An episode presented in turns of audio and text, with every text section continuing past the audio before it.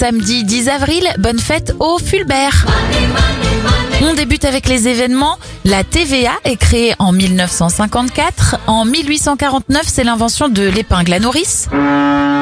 Et le Titanic lève l'ancre en 1912 de Southampton en Angleterre pour son voyage inaugural et il n'arrivera jamais à New York. Je vois des gens qui sont morts. Bon anniversaire à l'acteur du film Sixième Sens, Allez Joel Osment, il a 33 ans, 69 ans pour Steven Seagal, Guillaume Canet en a 48 et la chanteuse Sophie Elise Bextor a 42 ans.